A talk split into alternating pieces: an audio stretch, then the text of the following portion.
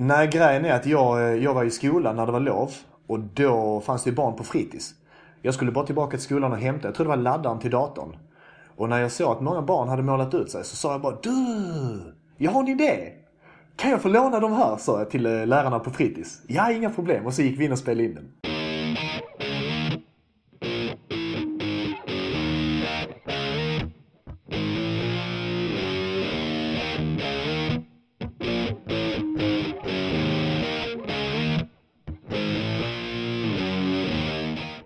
Var det äntligen dags för ett nytt avsnitt av Gränslöst lärande.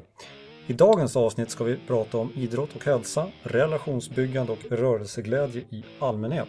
Och som vanligt i studion så är det jag Niklas Lind och Peter Hjelm. Varmt välkomna!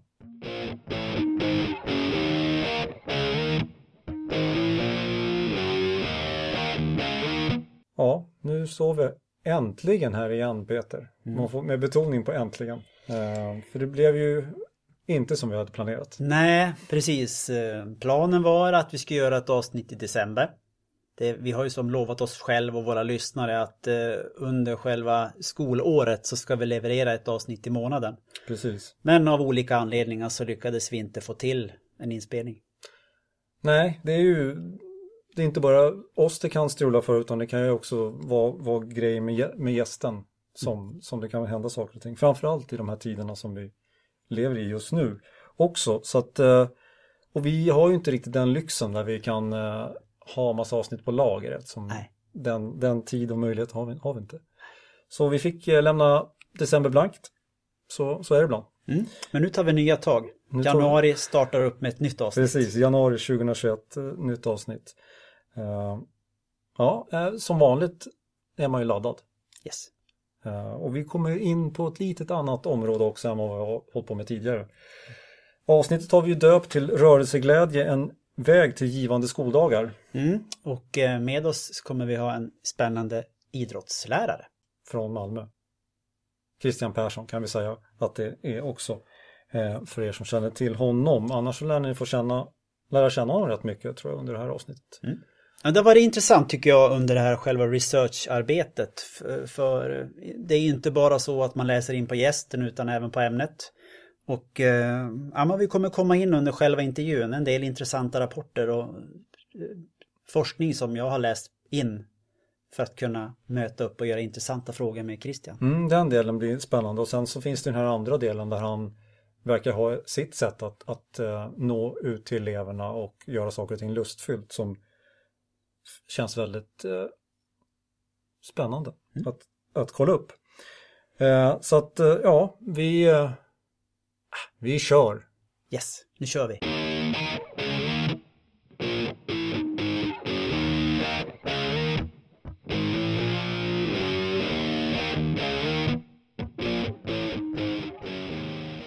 Barn och unga sitter, halvligger eller står mer eller mindre stilla under större delen av sin vakna tid. Det står att läsa i rapporten Barns och ungas rörelsemönster som Folkhälsomyndigheten släppte 2019. Under pandemin, då en stor del av den organiserade barn och ungdomsidrotten pausat, har inaktiviteten ökat ännu mer. Forskning visar att det finns kopplingar mellan fysisk aktivitet och bättre prestationer i skolan och ett bättre mående hos eleverna. Mer rörelse under skoldagen kan vara en viktig nyckel i att skapa förutsättningar för alla elever att nå målen. 2019 i juli gjorde regeringen en ambitionshöjning och utökade undervisningstiden med 100 timmar i ämnet idrott och hälsa. Och mer är på gång. Den 1 juli 2021 börjar den ändrade kursplanen i idrott och hälsa att gälla och i inledningen står att läsa Rörelse och hälsofrämjande levnadsvanor är grundläggande för människors välbefinnande. Positiva upplevelser av idrott, rörelseaktiviteter och friluftsliv under uppväxtåren har stor betydelse för om vi blir fysiskt aktiva genom livet. Genom rörelse och hälsofrämjande levnadsvanor får människor redskap för att kunna påverka och ta ansvar för sin hälsa. I dagens avsnitt av Gränslöst lärande har vi bjudit in Christian Persson, idrottsläraren från Malmö som tänker utanför boxen och där rörelseglädje står i fokus. Christian har under många år arbetat efter Bunkeflomodellen där fysisk aktivitet i skolan är ett obligatoriskt inslag varje dag. På Instagram delar Christian med sig av inspirerande och kreativa tips under namnet Idrott med Christian. Hur tänker han kring undervisningen i idrott och hälsa? Och hur får vi våra barn och unga att röra sig mer? Det ska vi bland annat samtala med Christian om i dagens avsnitt.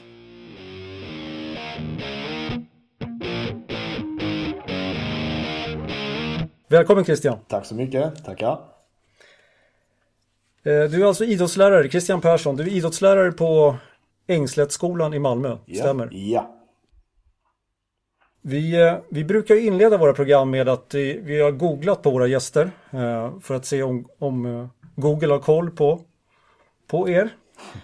Och jag vet inte hur, hur, hur mycket du vet vad som ligger ute på Google på dig, men vad vi har hittat i alla fall är att du förutom att du är, idrottslärare så är du utbildare inom Svenska Gymnastikförbundet via SISU.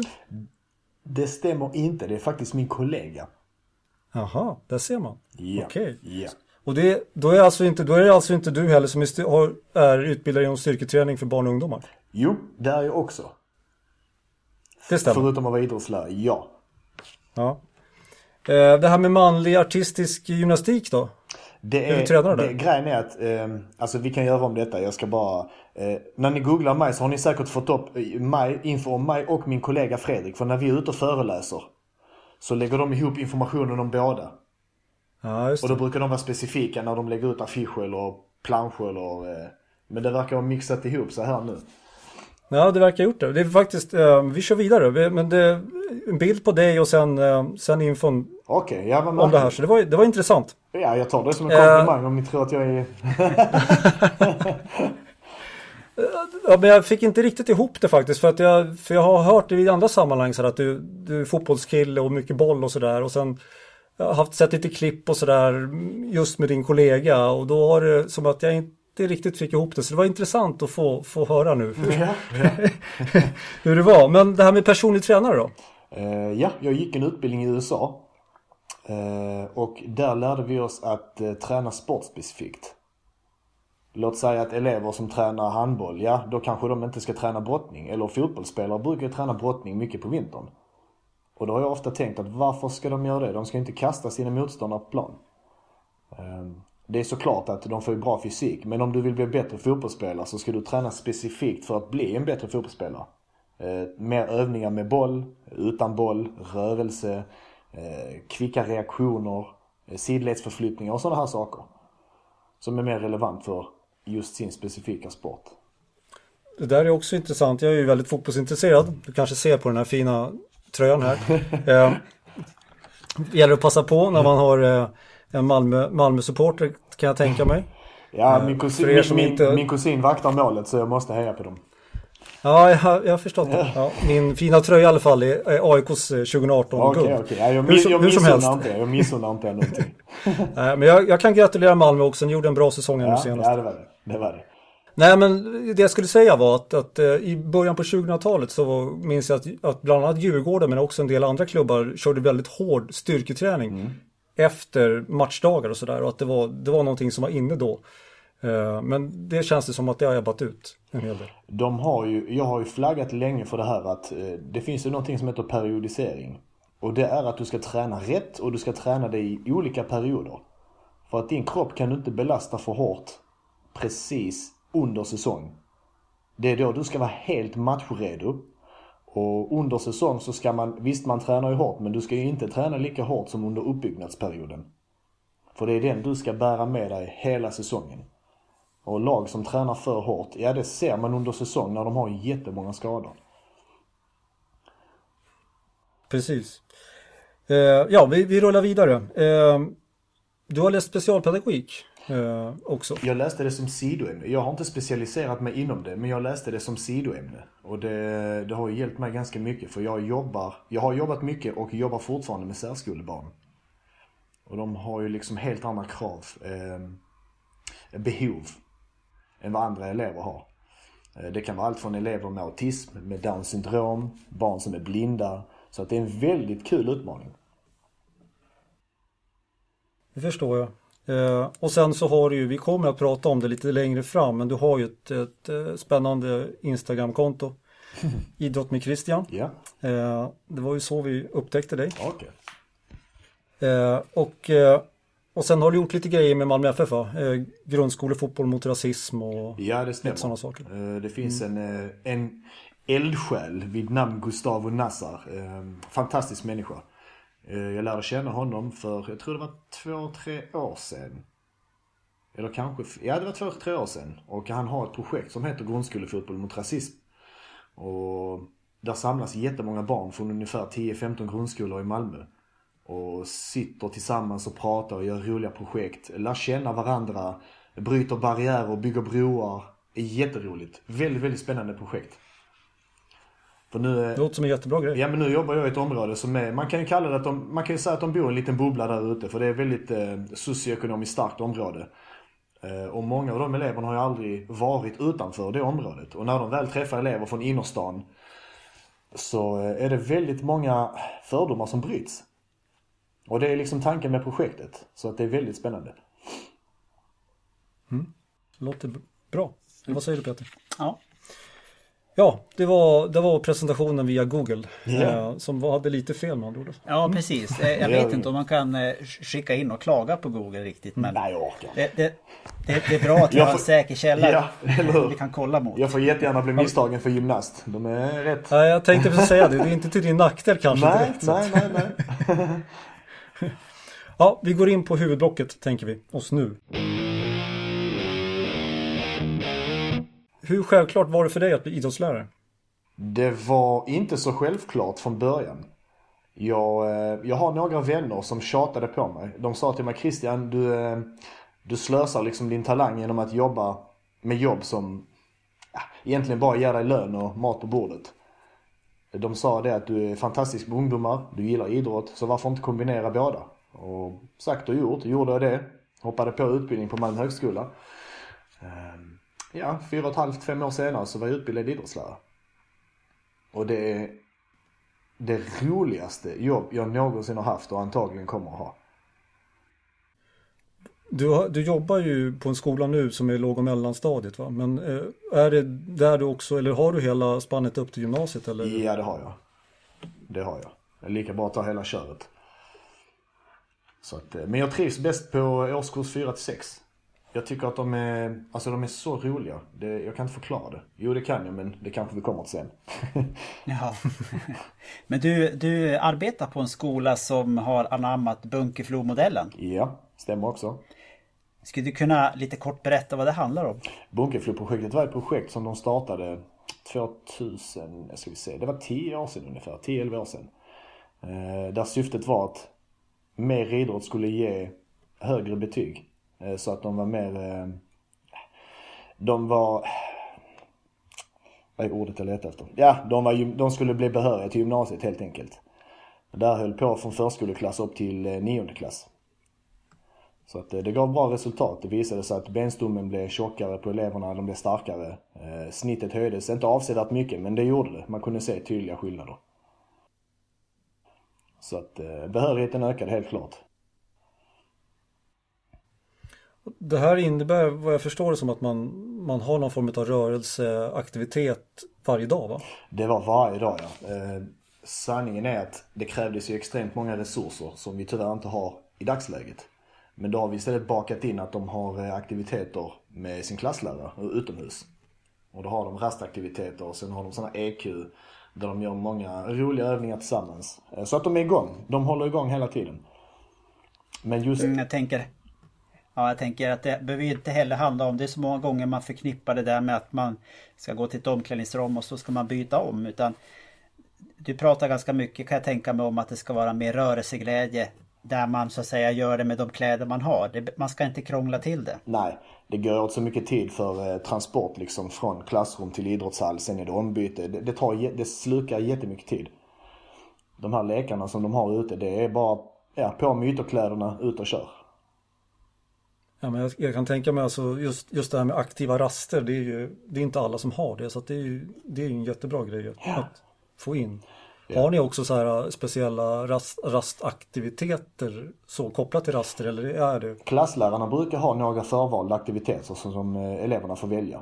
Och sen kör de det. Så har de det kanske ja, halva tiden och sen kör de fritt resten.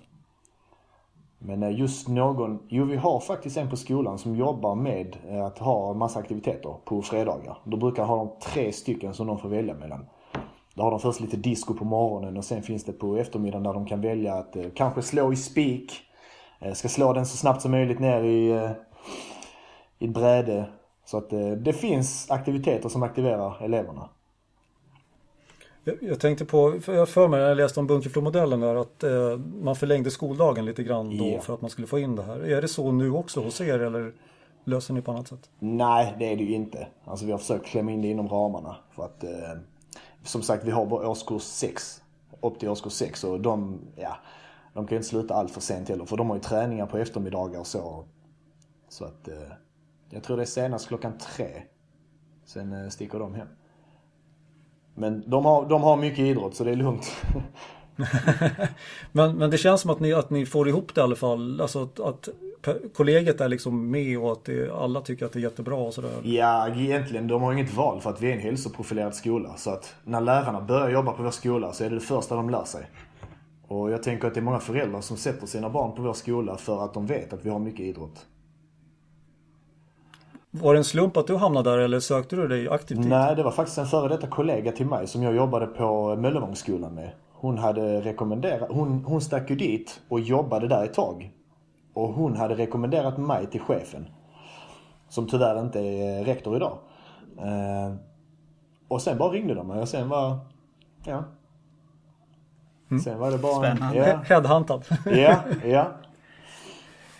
Eh, jag måste fråga dig om du skulle vara den som lägger schemat för ämnet idrott och hälsa.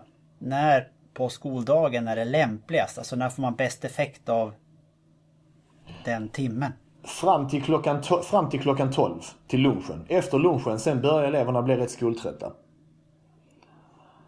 Det har jag liksom sett av egen erfarenhet. När du har en klass klockan två till klockan tre på eftermiddagen, då, då är de rätt trötta alltså. Och jag förstår dem för att det är långa dagar för dem. Eh, De har varit med om mycket, de har varit med liksom att de ska få in så mycket information i huvudet under dagen i klassrummet. Och så ska de stå och lyssna på instruktioner på eftermiddagen också. Så det, det ser man att det tar emot lite. Absolut. Dessutom, dessutom kan man ju tänka sig också att har man det före lunch så får man lite effekt av det efter lunch också att de har haft idrott. Ja. Men är det någonting som, som du upplevt att ni diskuterar eller blir det som det blir? Det blir som det blir. Det blir som det blir faktiskt.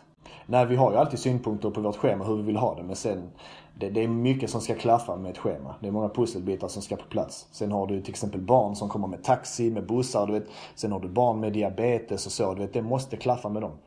Eh, det måste verkligen klaffa med alla. Så att det är inget, jag är inte avundsjuk på dem som lägger schema men... Nej, det är många parametrar att ta Ja, hänsyn exakt. till. Eh, Jag läste en rapport eh, om eh, skolbarns hälsovanor som kom 2017-2018. Och där konstaterades att det var endast 14 procent av Sveriges 11 till 15-åringar som rör sig minst en timme om dagen. Vilket idag är WHOs rekommendation. Nu har du kanske inte jobbat jättelänge men du, du har ju ett kollegium som kanske har jobbat länge.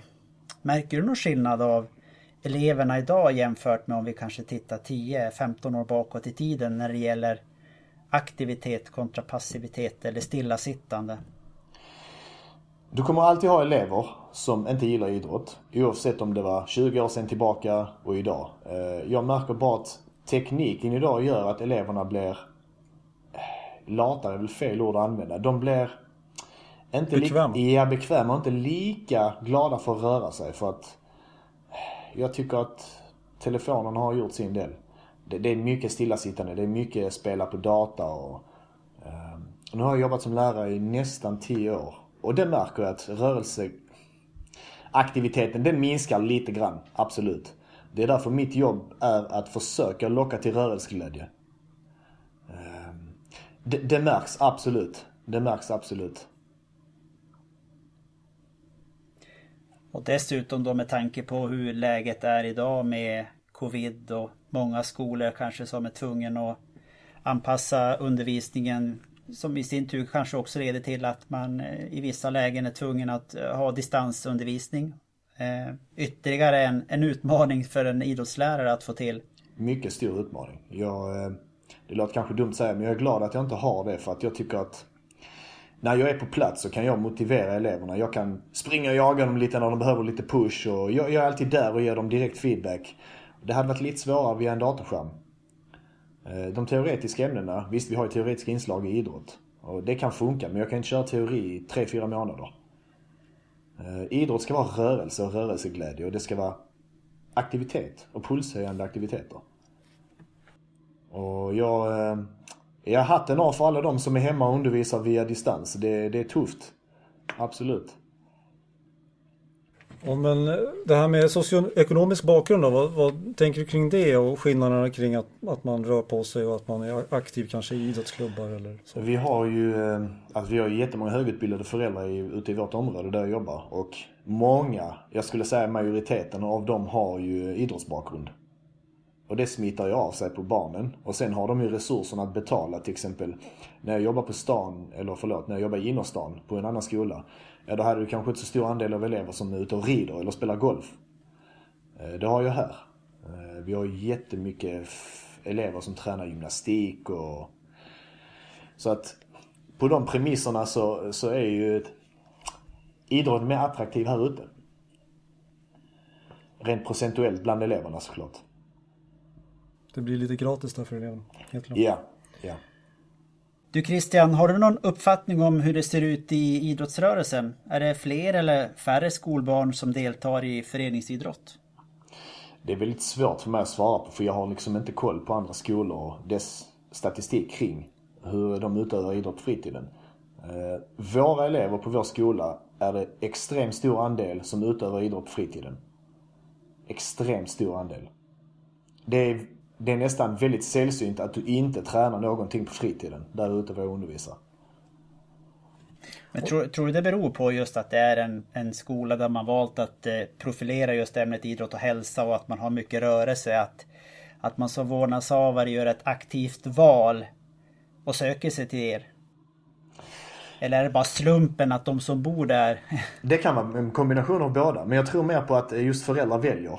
Eh, att sätta, placera eh, barnen på vår skola eftersom att de vet att vi har mycket idrott. Eh, och sen tänker jag mycket så här också att det området där ute, tyvärr finns det inte så mycket för eleverna att göra. För jag har ju sett hur det ser ut. Det är väldigt fin grönska och så här, lite kullar och... Men det finns inte så mycket för dem att göra, typ fritidsgårdar och så här. Så då känner jag kanske att de vänder sig till idrott för att ha något annat att göra. Eller att bara ränna runt och göra massa annat trams. Mm. Eller sitta hemma och, och, och spela tv-spel. Ja. Du, eh, det här med idrottsämnet då eh, och läroplanen. Hur tycker du att eh, idrott är prioriterat? På vår skola så ska jag inte klaga. Jag vet att jag har jobbat på en annan skola. Inget illa mot den skolan, men där var det mycket färre idrott. Och jag känner att det största problemet med skolor som har väldigt lite idrott, det är att du har väldigt lite tid att kunna bedöma eller göra en korrekt bedömning på eleverna. Och det är tufft. Det finns många skolor som har max två gånger i veckan. Och om jag ska hinna se deras färdigheter, till exempel i gymnastik, deras rörelsemönster. Det är jättesvårt. Det är jättesvårt. Hur, ty hur tycker du själv då? Du, du har ju sexor antar jag, så då, då sätter du betyg. Ja. Uh, känns det som att du har Känner du att du har bra underlag ja, på alla elever? Ja. Vi har ju så pass mycket idrott så att jag, jag hinner se så mycket. Uh, och sen... Uh, ja, men vi jobbar, jag och min kollega vi jobbar på ett sätt där vi, där vi faktiskt... Vi sitter och sambedömer. Och uh, vi hinner faktiskt se väldigt många elever. Väldigt, väldigt många elever. Och skulle det vara så att någon elev är borta jättelänge för skador eller sjukdom, ja men då finns det alltid tid för dem att visa upp vad de kan vid annat tillfälle. Så att vi har bra koll på eleverna, det ska jag inte sticka under stolen med. Det känns ju som en förmån att kunna jobba på en skola där man är två idrottslärare och det du beskriver här just att man kan jobba med sambedömning. Det är ju Sannolikheten ökar ju att det blir mera rättvisa betyg ja. när man kommer till årskurs 6. Ja, exakt. Eh, men du, om vi fortsätter att prata om eh, själva ämnet idrott och hälsa så vet vi att i juli 2019 då, då la man till och ökade ut eh, timplanen för ämnet idrott och hälsa. Mm. Alltså 100 timmar mer skulle man få in. Ja. Eh, och sen eh, 2021 här i juli igen så kommer det nya eh, och ändrade, inte nya men man ändrar i kursplanerna i idrott och hälsa. Har du hunnit kika någonting vad de här ändringarna innebär? Det var ju mycket snack om att mm, kunskapskravet ska ta bort, tas bort för dans och sen orientering. Vilket jag tycker är helt absurt egentligen. Eh, jag snackade faktiskt med en kollega innan eh, där vi diskuterade just dans och sa att eh, dansen är ju en av, en av de absolut viktigaste momenten eftersom att eleverna tränar så otroligt, otroligt mycket bara genom att lära sig olika koreografier. Som att de använder båda hjärnhalvan, de blir mer kreativa. Det finns ju forskning som visar till exempel att elever som dansar mycket på fritiden, att de har mycket enklare för skolan. För att de har lättare för att memorera saker. Så att ta bort det, det är ett väldigt märkligt beslut. Väldigt märkligt. Varför, varför ska just de grejerna tas bort? Det har jag ingen aning om. Det har jag verkligen ingen aning om. Orientering är ju ganska viktigt också för det är ju viktigt att veta vart man är och vart man ska. Ja. Ja. Så att... Eh, mycket märkligt. Mycket märkligt. Och jag måste säga men dans, vi vet, ja, dans. Vi vet inte om det, om det, om det tas bort eller utan det är eh, bara... Nej men de, de säger att kunskapskravet ska tas bort för dans. Men jag tror det är... Ja, den träder väl kraft i efter sommaren tror jag. Ja. Det stämmer. Augusti kan man nog säga. Det börjar gälla i, i juli men vi har ju ingen skola då så att re, rent teoretiskt det blir ju i augusti. Okej, okay, så det är finito alltså? Ja, nej vi kommer fortsätta dansa ändå så det är ingen fara. Ja, på tal om dans. Jag såg ju att du hade alldeles nyligen va, lagt ut eh, på ditt eh, Instagramkonto. Ja. Någonting om dans. Eh, man blev ju... Dans, alltså jag, jag har varit runt på, jag har jobbat på lite olika skolor och, och jag vet att de, många idrottslärare kanske inte är de, de som är bäst i dans själva och har lite, så här, lite jobbigt hur de ska kunna motivera elever och sådär till det. Men, men när man såg det där klippet som du hade lagt ut på din kompis eh, då blir man ju väldigt peppad på att komma på den danslektionen. Eh, faktiskt. Eh, han, han, är ju en professionell dansare. Eh, och jag, jag, brukar alltid göra sådana här inledningar på olika teman. Så brukar jag alltid göra någon rolig video eller någon flashig video som, som inspirerar. Och jag menar om det hjälpte dig så känner jag att det har lyckats lite grann. Och jag är ju definitivt ingen professionell dansare själv. Eh, jag har inte varit jätteförtjust i dans när jag var yngre. Det kan ju bero på att läraren tvingar oss att dansa jätteknasiga danser och så skulle vi visa upp det framför hela klassen. Och bara där tappar, du tappar ju hel klass bara där. Eh, vi gör ju lite roliga relevanta danser. Eh, ja, berätta lite, hur, hur gör ni just för att locka ungdomarna till att, att dansa?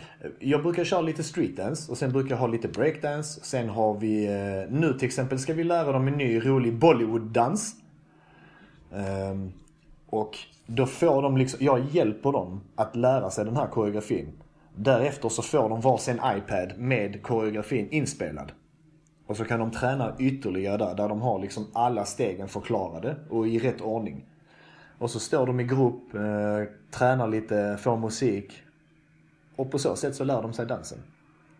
Och då får de tre, tre olika danser eh, som är huvuddanser. Sen därefter så lär vi oss massa andra smådanser och så här. Hur visar de sen för, för er idrottslärare att de, att de liksom har lärt sig det här? På inspelat material. De ska absolut inte tvingas att stå framför hela klassen och dansa för då är det är det värsta man kan göra mot eleverna. Det finns ju några som är jätteduktiga och som absolut inte har haft problem med det men den andelen är väldigt liten. Ja, det blir ju, och så blir det press på de andra sen. Ja, men det är, väldigt ut, det är väldigt så utpekande. Du vet, det är väldigt sårbart att stå och dansa framför en klass och så känner man kanske att dans är inte min grej. Så att alla ska kunna få en rättvis chans. Och är det så att några elever är sjuka eller missar ganska mycket, ja men då, kan de, då har de det på en plattform på datan, på Classroom som vi kallar det. Lägger ut det där, sen kan de träna hemma. Sen kan de skicka den filen från telefonen till min dator. Så det finns många sätt att lösa det på. Mm. Mm. Superbra. Jag tänker det är fler och fler idrottslärare som använder tekniken på det sättet. För det, det står ju ingenstans i, i, bedömningen eller i kunskapskraven att när man ska alltså visa att man kan att man har lärt sig någonting att det ska ske i, halv, i helgrupp. Exakt. Utan det, det är mer så här gamla traditioner som lever kvar. Så här har vi alltid gjort. Ja. Men man ser att det är fler och fler idrottslärare som är lite mer kreativa när man hittar situationer och sätt att bedöma eleverna. Eller att eleverna får visa sina förmågor och kunskaper. Men du satte huvudet på spiken när du sa det. Det står ingenstans att de måste stå framför hela klassen och dansa. Det, det gör det inte. Och det är sorgligt att många lärare inte förstår detta här. Det, det, får mig att komma in på ett ytterligare ett sidospår. Eh, det här men jag minns ju, jag är ju själv, jag gillar ju idrott sådär men jag hade just gymnastikdelen och sådär tyckte jag var ganska jobbigt när man stod i lång kö och så skulle man göra någonting på, på, någon, på, på någonting som man var ganska obekväm med och så stod alla och tittade och sådär. Hur, gör ni så eller gör ni även någonting, kan ni ha hittat på något annat sätt där? Om man som nyutbildad eller nyexad lärare ställer upp en hel klass i ett led och tvingar dem att göra det en och en, då måste man byta jobb.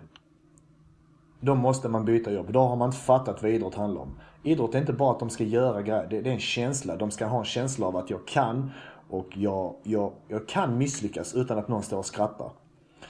Eh, det är väldigt mycket att man måste... Jag jobbar ju så här på gymnastiken. Vi har ju färdiginspelade matriser på olika teknikbanor. Där de ska träna på olika moment, alltså grundmotoriska former som att hoppa, eh, de ska krypa, de ska studsa, rulla. Och de får ju en iPad med det här förinspelade materialet. Och så tittar de, då har jag gjort banan på C och A-nivå. Och när de, när de är med kompisar och spelar in varandra, sen får de sitta och sambedöma sig själva. För på så sätt så ser jag att de har en djupare förståelse för vad det är de gör. Istället för att de ska komma till mig och säga Christian, vilket betyg ligger jag på? Så brukar jag säga, ja men du har ju materialet inspelat. Jämför med min video och jämför med din. Och sen kan ni sitta och eh, bedöma. Och ofta är de ju så här, de vågar inte ge sig själv ett högt betyg för att de, eh, de underskattar sig själv väldigt mycket. Självkänslan? Ja. Men eh, då brukar jag gå in och säga, nej vet du vad, du har fel. Du ligger faktiskt mycket högre än så. Ehm, och då blir de glada. Mm. Och det du beskriver nu det är ju en, en, helt annan bild av alltså hur man kan göra när man har aktiviteter i ämnet idrott och hälsa. Och jag tänker så att vi inte ska få en massa arga idrottslärare som ringer oss så tror jag att det, det Niklas beskrev det var det var, det, var, det, var, det var förr i världen. Eh, jag tror inte att det funkar så idag. Eller jag hoppas inte att det gör det. Jag oh, tror det inte finns. det. Det finns. Det finns. Det finns. Jag kan, jag kan, säga, jag kan säga så här. Jag skulle vilja vara typ 35 år yngre, bo i Malmö och gå på Ängslättsskolan och idrott med Christian. Ja, så känner jag just nu i alla fall. Alltså. ja men sen, eh, sen men, förlåt för att gå tillbaka lite till gymnastiktemat. Det gäller alla teman. Sen har vi jättemycket roliga utmaningar. Jag brukar ju ha jättekul utmaningar när det, vare sig det är gymnastik eller bolltema. Ehm, och så får de testa på det. Och ibland misslyckas jag själv med dem. Och då ser de att oj, men om Christian misslyckas så är det helt okej. Okay. Så vi har väldigt högt i tak på våra lektioner. Mm, vi kommer komma in på det lite grann mer nu. För eh, vi tjuvstartar lite grann med de här sidospårsfrågorna. Men, men eh, så här står det på ditt eh, Instagramkonto. Vi gör skolidrotten roligare, mer spännande och förtydligar kunskapskraven. Yes. Det är ju en härlig slogan. Och du har redan varit inne lite grann på hur, hur ni gör det här. Men kan du lägga till lite mer? Jo men så här är det. Om, du, om jag hade gett eleverna kunskapskraven som de står från Skolverket. Så hade ungefär, ja, jag vet inte ens om en person per klass hade förstått vad de egentligen menar. Därför försöker vi eh, kringgå de här komplexa orden och det här byråkratiska, ja, komplexa rörelsemönster och det vill vi gärna skippa. För att ett komplext rörelsemönster kan se ut på tusen olika sätt. Men vi går ner och specificerar hur vi vill att det exakt ska vara. Eh, om vi har till exempel bollsporter så vill inte jag att de ska kunna göra 10 mål för att nå ett visst betyg. Det är helt irrelevant. Eh, då är det roligare för oss att kunna se, eh, om vi har teknikbanor, att eleverna kan dribbla genom banan med bra kontroll utan att tappa boll. Eller om de gör det i gåtempo. Och om de kanske använder sig av båda fötter. Sådana grejer är väldigt viktigt att kolla på för då får du alla delaktiga. Har du bara en match att titta på när du ska bedöma, ja men då kommer du ha ungefär ja, fem, sex elever minst som står i ett hörn och inte gör någonting för att de aldrig får boll eller för att de är bollrädda. Så att klara, tydliga, eh, specifika kunskapskrav. Bryta ner dem så de inte går utanför ramarna från vad Skolverket vill. Jag tänker det är också ett sätt att eh, tillgängliggöra eh, informationen också till fler elever. Låt säga att du har flerspråkiga elever eller Ja. elever som har läs eller skrivsvårigheter. Kan det också vara svårt att ta till sig informationen om den bara är i skriven text. Ja, stämmer. Men som jag förstår det så är det eh, små filmer också i de här eh, matriserna som du pratar om. Ja. ja. Vi har ju några barn som går på skolan som eh, ja, kommer från ett annat land och har inte lärt sig svenska än. Eh, Visst, jag kan kommunicera på engelska, men det blir dubbelt jobb om jag ska visa matriser på svenska och sen förklara för engelska. Då är det bättre att se och gör. Spelar ingen roll om du inte kan språket, du ser exakt vad jag gör. Bildstöd är ju så oerhört bra på många sätt och vis. Eh, både rörlig bild och stillbilder så att det är suveränt. Men jag tänkte på det här med att, att ni gör filmade matriser och visar den biten och att eleverna själva får filma sig på olika sätt och, och, vi, och ha det som, som någon form av eh, eh, redovisning är ju en sak men, men det här Instagramkontot är ju också lite en annan sak. Hur, hur, hur kom du på den idén att du skulle köra ditt Instakonto? Eh, Magister Nordström, han har ni säkert sett på... Ja, han jobbade på min skola, så det är min före detta kollega. Han, eh, han började själv med Instagram. Och eh, jag kommer ihåg att han sa till mig en dag, men, men du, du har så riktigt roliga lektioner, sa han. Kan inte du bara lägga ut på Instagram vad ni gör? Så tänkte jag, ja, så det är väl ganska mycket jobb och så. Nej, sa han, det, Hanna du kommer göra det riktigt bra. Hanna, jag har aldrig sett sådana lektioner som du gör. Ja, kort sagt så, så testade jag. Och ja, det gav väldigt positiv respons. Och tanken med Instagram-kontot är ju mycket att det ska vara inspiration eh, och sprida glädje. För min gamla chef som anställde mig, eller min, den gamla rektorn, eh, hon sa det Christian du är en riktig glädjespridare. Så att eh, det tror jag åt mig väldigt mycket. Och sen är det väldigt kul för föräldrarna att se vad deras barn gör på idrotten. För ofta kommer barn hem och frågar föräldrarna, ah, vad gjorde ni? Ah, men en, nej, inget speciellt. Då kan föräldrarna gå in och kolla, det här har vi gjort, det här jobbar vi med nu. Så här gör vi, så här gör vi med bedömning. Och jag skulle tycka det var roligt att följa mitt barn eh, och se vad de gör i skolan. Så att, ja. Så starten till detta var en uppmuntran av Magister Nordström. Får man fråga hur länge har du hållit på nu? Jag tror det är sen 2018 om jag inte minns fel. Det är tre år. Det blir ganska många klipp. Eh, jag tänker när man, när man gör så många olika klipp med elever så kan det säkert hända lite oväntade saker. Eller det inte går som man har tänkt sig. Har du någon sån där rolig anekdot eller kan berätta om något filmklipp som är lite så här extra roligt som du kan bjuda lyssnarna på? Nej, jag har... eh, Det roligaste är ju att det var ju en förälder som skrev ett oroligt mejl en gång där hon trodde att ja, men du kan inte filma under lektionstid. Men riktigt så går det inte till. Och det är väldigt viktigt för alla att höra. De flesta filmerna spelas in innan och efter lektion. Eh, och när vi har varit två, tre lärare så har jag kunnat gå in och filma lite och så här. Eh, men de flesta grejerna är faktiskt bloopers. För när vi ska spela in en video. Eh, jag är ju väldigt impulsiv. Jag vet inte om det kanske märks på filmerna. Eh, väldigt kreativ och impulsiv och ibland kan jag bara få någon idé från ingenstans. Och då kan jag be några elever. Du, vill ni vara med och... Ja, vill de det så kör vi. Och när vi ska plugga in de här replikerna så kan det bli väldigt knasigt. Så säger de helt andra grejer och sen börjar vi fnissa och sen blir det, ja, pannkaka. Men det är också kul.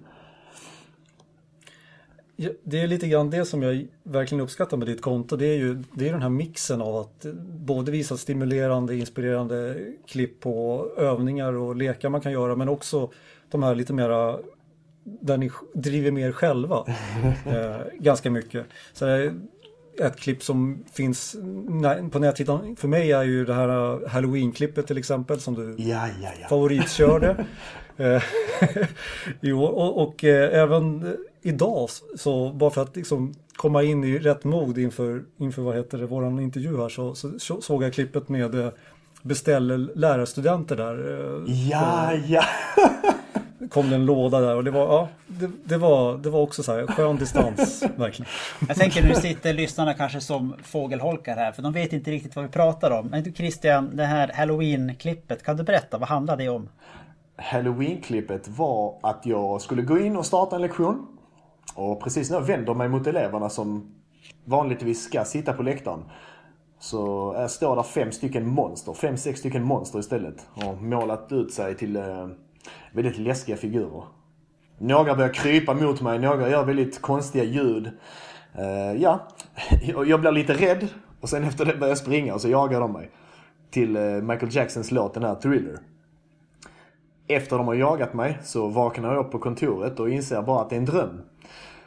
Men så var det inte för att det knasigheterna fortsätter därefter. Så att, eh, ja, på halloween kan allting hända tydligen.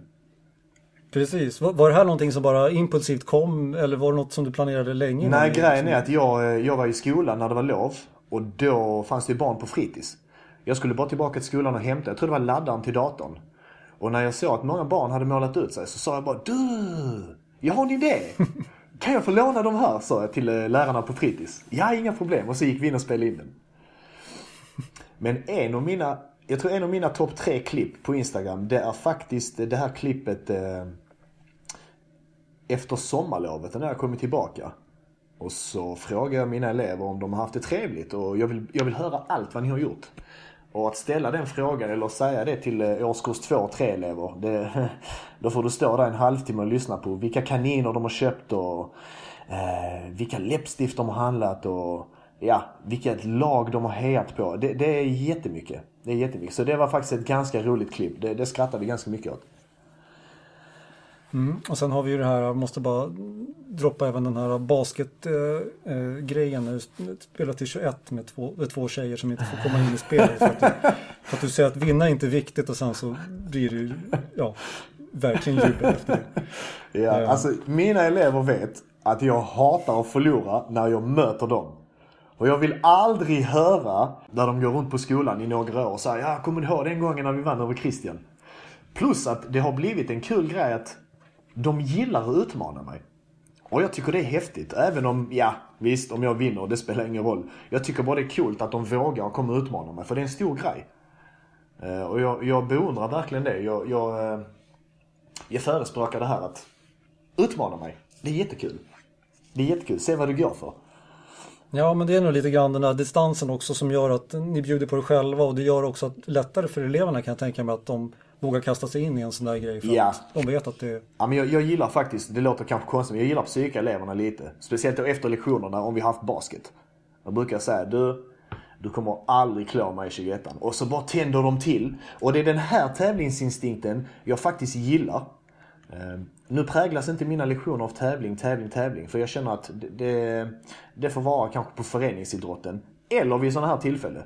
Och då bara tänder de till och de gör allt för att vinna. Och många gånger, även om de inte gör det, så älskar jag det här att de verkligen får den här killerinstinkten och ska göra allt för att vinna över mig.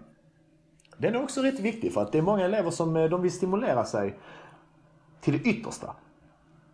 Vi lägger en nivå för alla, men sen finns det de som vill ha den här nivån som är ännu högre. Och då, ja, då gillar jag att utmana dem det är det här som är så roligt att jobba med mellanstadieelever, för det har jag också gjort tidigare, att man, man kan verkligen, man kan, man kan hetsa och driva med dem med glimten och så får man igång dem ordentligt och sen så får man en ganska skön känsla, relation mellan varandra också. Ja.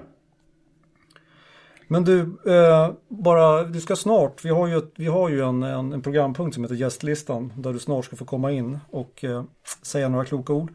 Men eh, bara kort innan, vad, vad, är det enligt din mening som, som gör en bra lärare? En bra lärare, det är många punkter. Men jag, en, den största punkten för mig är att som idrottslärare, vara med på lektionerna. Eh, uppmärksamma eleverna.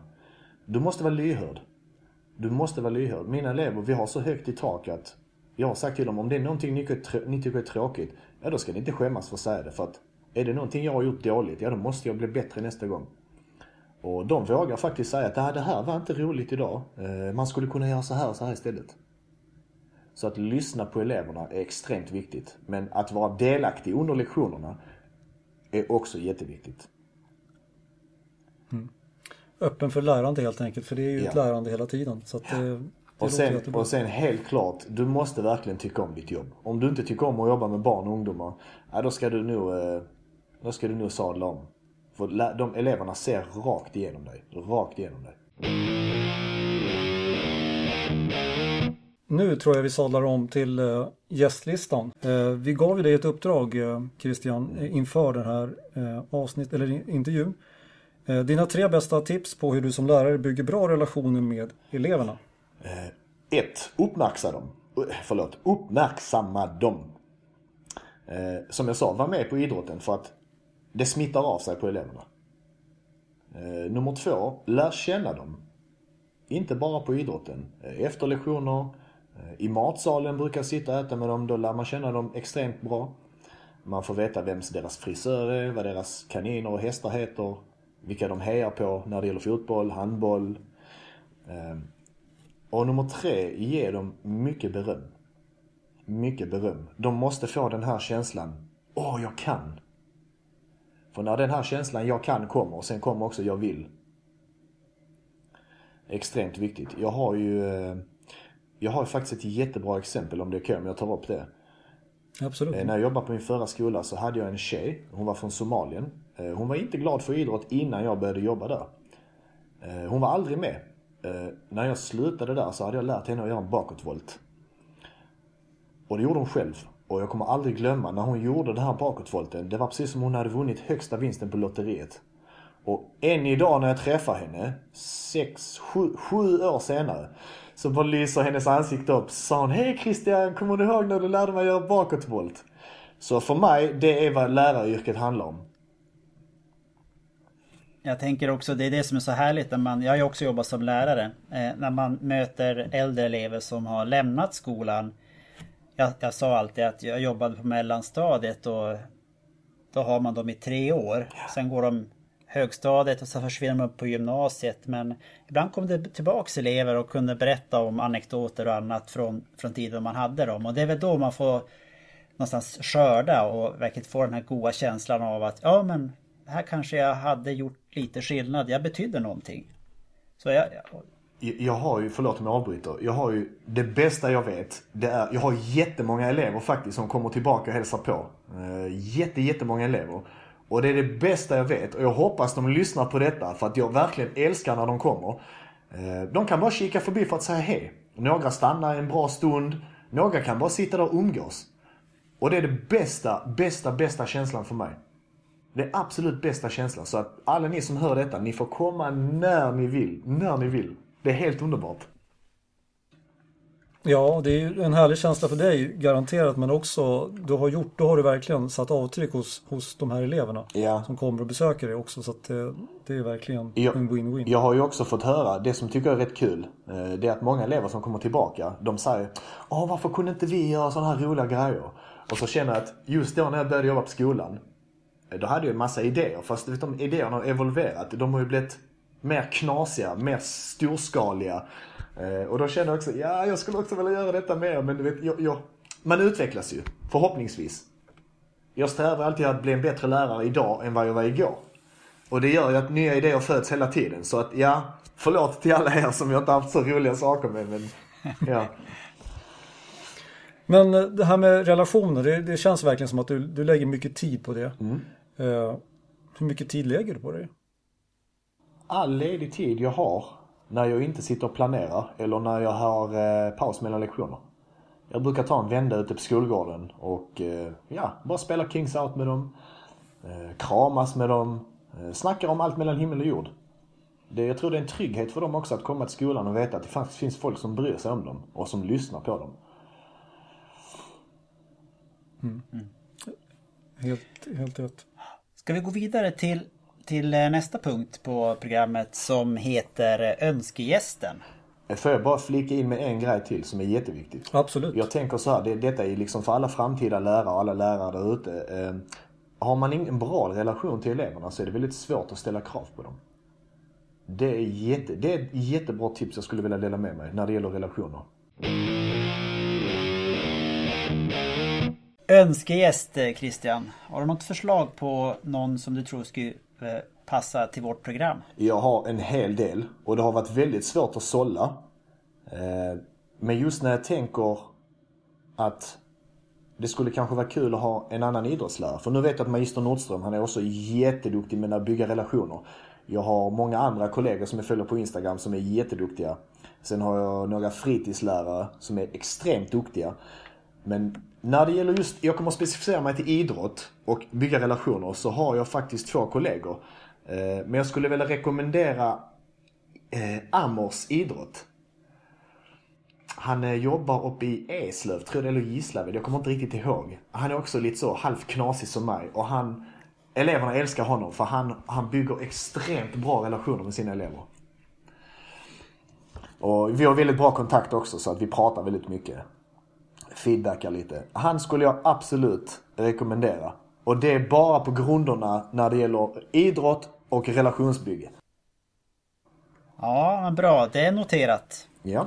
Du hade, säger du att du hade sån diger lista så du får, du får kläcka ett namn till. Alltså det, det känns som att, har du lagt den tiden? Eh, Mikael. Jag har en annan kollega uppe i, oh vad var det han var någonstans? Det var i, ah, vad hette det stället? Det var ett litet ställe utanför Göteborg. Härryda kommun, så var det. Jag har varit och hälsat på hos honom också. Fantastisk, fantastisk idrottslärare. Jättebra, jättebra relationer med elever. Så han ska definitivt eh, komma upp på tal. Vi tackar så jättemycket för det. Eh, I övrigt så börjar ju som lidare, vi börjar få lite tomt på frågor här. Eh, har du någonting i övrigt som du vill ta upp som du känner att vi borde ha pratat om? Nej, inte riktigt. Inte riktigt. Jag eh, hoppas jag kunnat svara på alla frågor någorlunda bra.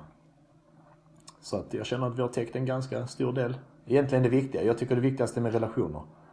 Eh, visst, all statistik i all ära när det gäller Bunkeflo och så här, Bunkefloprojekt. Men för mig, utan relationer så kommer du ha det väldigt svårt som lärare. För att om du går in i klassrummet och bara ser blint på eleverna och ser dem bara som boskap. Då blir det tufft. Då blir det tufft. Ja, elever kan vara jobbiga. Jag var också jobbig när jag var liten. Eh, du vet, det är en ålder där de är lite busiga. Men det, det var vi också. Vi får bara lära oss att arbeta med det. Så länge inte det går överstyr. Ja, jag håller med vad du säger. Peter, har du något mer att lägga till? Nej, eh, mycket trevligt Christian att få, få till det här, eh, den här intervjun. Vi har verkligen sett fram emot den och Ja, det var jag roligt. känner mig nöjd. Ja, det var jätteroligt. Det var ett stort tack till er som ville bjuda in mig.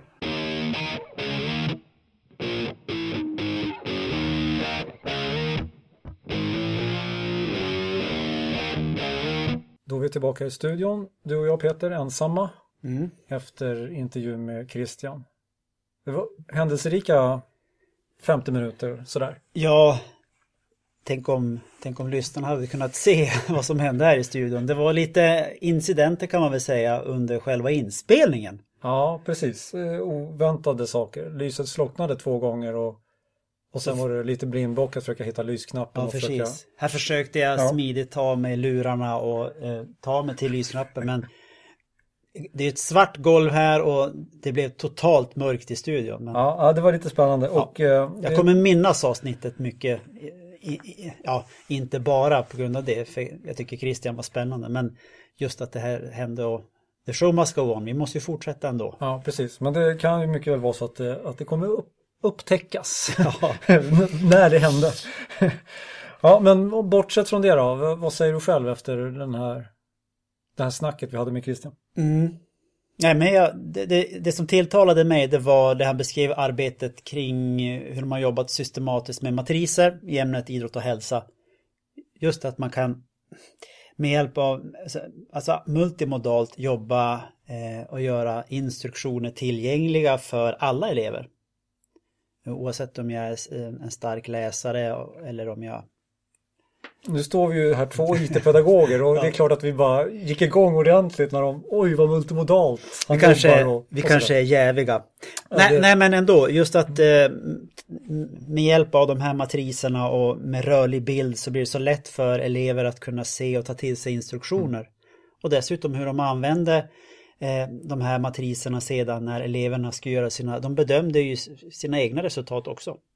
Och Ja, lite som han sa Christian. Att Det var de, intressant. Ja, och som han sa Christian att det var inte så att man höjde sig själv utan snarare tvärtom, att man var lite ödmjuk. Och Du, du, du var inne på det här att det kanske handlar om självkänslan och att man kanske inte vill framhäva sig själv men eh, de där matriserna kändes spännande. Det är nästan att man skulle vilja se. Vi får kanske åka dit och hälsa på Christian helt enkelt. Ja, vi får kanske göra det. Nej, men det väldigt intressant sätt att jobba eh, med också ofta instruktioner på kanske övningar och sånt som ska göras som är lite svårt att, att bara få se en gång eller få höra någon teoretisk genomgång utan här verkligen hela tiden kunna få jämföra sig med, med filmat material.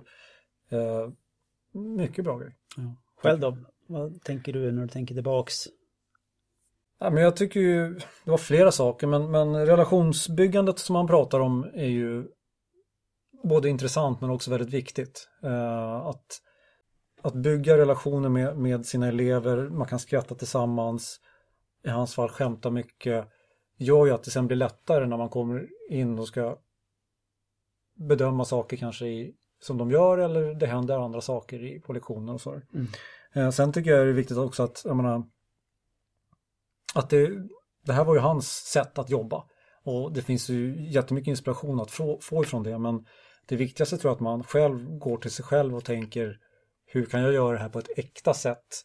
Så att eh, för att, att bara plagiera någonting från en annan för att det har funkat för den personen kommer ju inte funka utan det gäller att man hittar sitt sätt men det fanns mycket tankar och inspiration att hämta från vad Christian sa. Ja men precis, ja, men det, det funkar sällan bra, det blir sällan äkta om du ska försöka vara någonting som det egentligen inte är. Men... Och är det, och är det verkligen, är man i skolan så är det en miljö där, där äkta, det, ja, det ja. ses ju igenom direkt ifrån eleverna så det går inte. Men, men uh, reflektera över, över sitt, sitt eget sätt att jobba med relationsbyggande. Hur, mm. hur gör jag?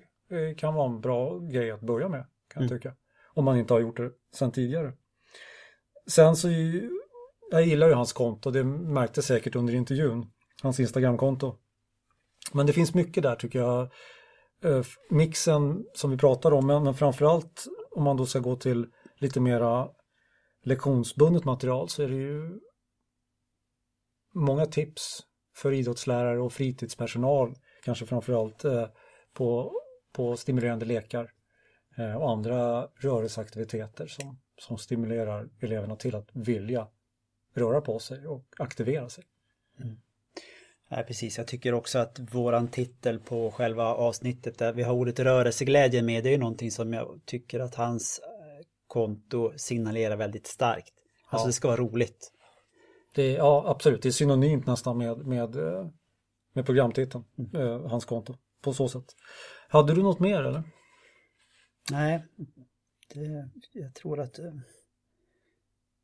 jag tycker det, det, det sammanfattar just de här, de här sakerna vi sa här på slutet nu med rörelseglädjen, eh, sättet att kunna eh, för eleverna tillgängliggöra information och sen att alltså, men bjuda på sig själv och vara, alltså hitta det äkta hos dig själv och att tillsammans visa med dina elever att ja, men jag bryr mig om dig och jag vill veta lite mer än, än bara vad du presterar i ett ämne.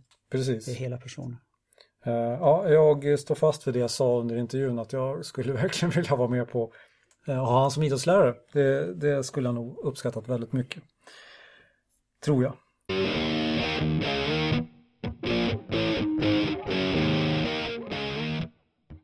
Nu börjar det här programmet lida mot sitt slut. Yes. Uh, och inga fler missöden i studion.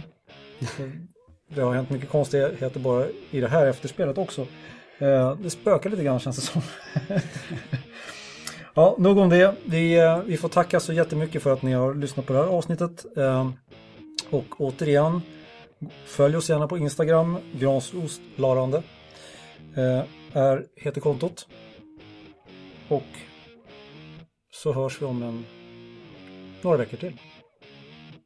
Nu håller vi. Det blir, det blir ett i februari också. Ja, om allt går som planerat så, ja. så blir det. Men man ska väl kanske lägga in ett litet ja, Ja men du Niklas. Eh... Nu, nu trycker vi bara av det här. Nu det är det bra.